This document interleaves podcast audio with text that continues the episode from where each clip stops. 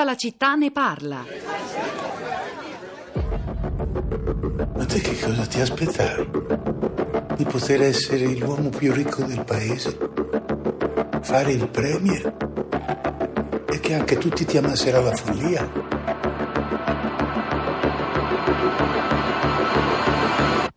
Sì, io mi aspettavo proprio questo.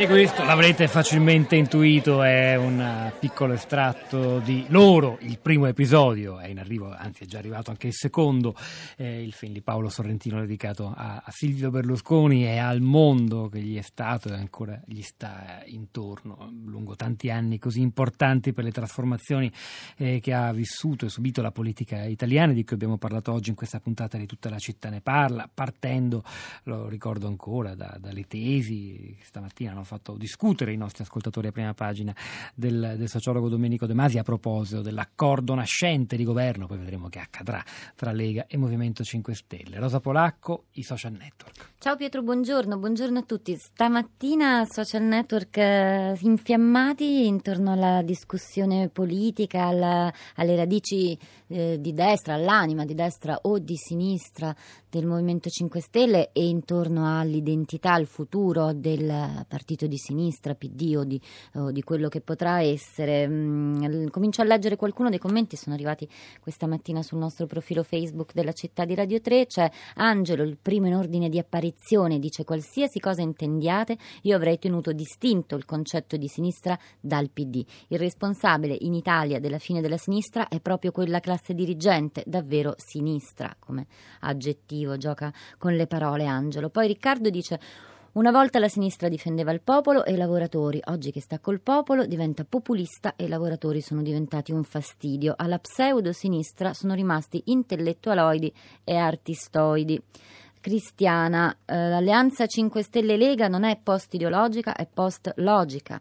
Eh, Laura, il governo più di destra che abbiamo avuto è quello a guida PD. Sono i fatti e i contenuti che contano, non le etichette posticce.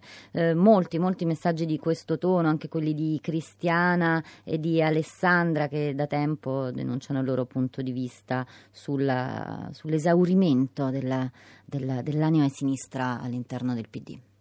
Allora, ci sono tre ascoltatori collegati nella nostra piazza. Cominciamo da Bassano con Enrica. Buongiorno. Buongiorno, buongiorno. A lei la parola. Io ho scritto un messaggio riferendomi un po' al, all'elettorato ondivago che passa dal PD ai 5 Stelle e nel messaggio mh, desideravo così condividere un'esperienza e porre anche delle domande. L'esperienza è questa, io insegno in un istituto professionale tecnico serale da anni e da anni quando io incontro i miei studenti, insegno storia e cominciamo a ragionare sulle strutture della storia, eh, chiedo ai miei studenti, noi a che classe sociale apparteniamo? Io ho di fronte studenti, lavoratori.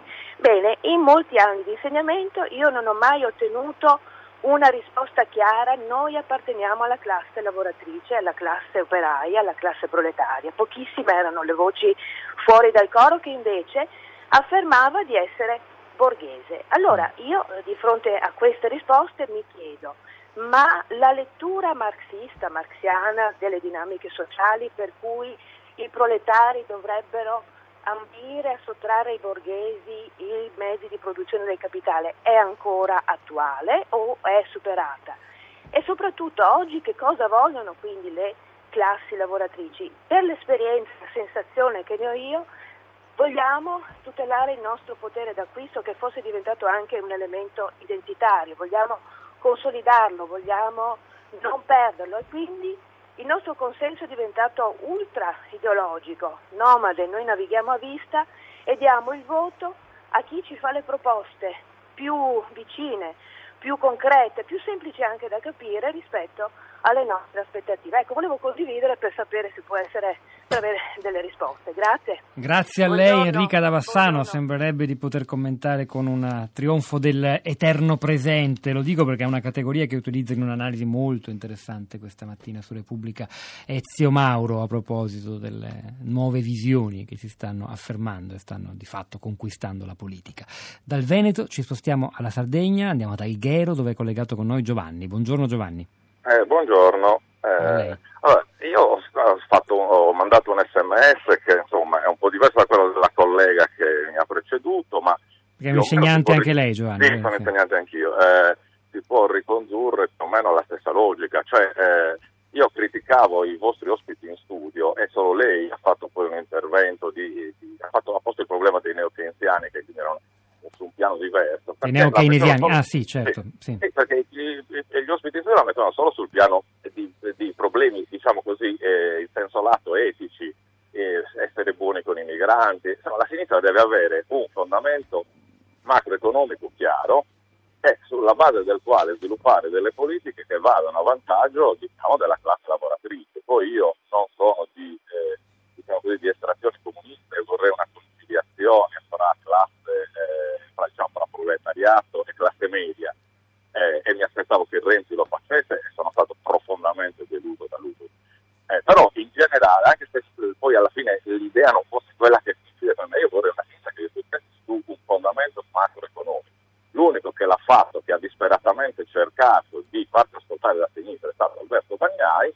Io ho votato Lega per votare Alberto Bagnai, eh, ho votato qui in Sardegna chiaramente il Partito Sardo d'Azione che era alleato, sinistra non c'è stato. Mi scusi, ma allora ne approfitto, lei che si professa più o meno di sinistra, anche se non comunista, questa, cioè, ha votato un partito che però ha delle politiche, al di là delle idee di Alberto Bagnai, profondamente di destra, pensiamo appunto al rapporto Sì, con gli appunto, altri, ma- alla legittima difesa, all'identità sì, ma nazionale, all'Europa. ripeto, Lei è d'accordo con queste idee della Lega? Eh, sì, sono assolutamente d'accordo, sono assolutamente, ritengo che si, deve- che si deva uscire dall'euro per poter... no, eh, no, ma no- non parliamo di euro, parliamo No, di no, altre per. Quanto riguarda, per quanto riguarda i migranti, ecco, per esempio, anche la questione dei migranti, mi scusi, secondo me non va risolta accogliendoli, va risolta facendosi capofila di un, eh, di un movimento internazionale che cerchi, sarà, sarà difficilissimo, ma il tentativo deve essere quello di imporre alle multinazionali di smettere di massacrare l'economia dei paesi del terzo mondo, in modo che questi possano, e, e di- e in più di aiutarli lì, perché non è razzista dire aiutiamoli a casa loro se è inteso nel modo giusto, e sviluppare lì un'economia che gli eh, eviti di eh, dover migrare. Quindi se la, se la mia Sardegna andasse in crisi nera, io preferirei che, mi, che la rimettessero in testo per poter continuare a vivere. Fermiamoci qui bene. Giovanni, solo, ha detto tante cose, poi ciascuno la pensa come vuole, è stato molto chiaro, va al volo direi Mauro da Roma.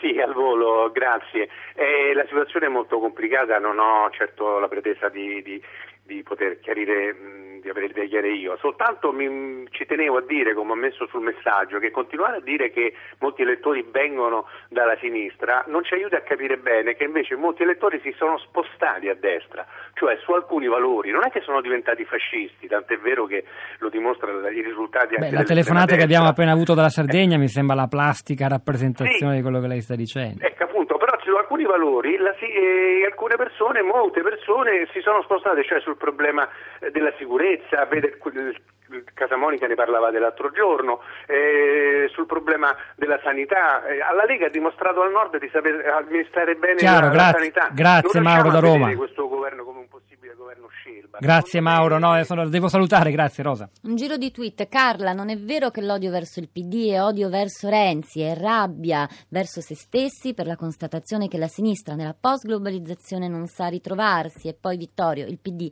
si prepara a fare durissima opposizione a se stesso. Ci fermiamo qui, è il momento di Radio 3 Europa con Anna Maria Giordano, lunedì prossimo saremo di nuovo qui in diretta alle 10 con tutta la città ne parla, hanno lavorato a questa puntata Fabrizio Paccione alla parte tecnica, Marco Pompi in regia, Pietro del Soldai Rosa Polacco a questi microfoni, al di là del vetro Cristina Faloci, Sara Sanzi e la nostra curatrice Cristiana Castellotti, un buon fine settimana.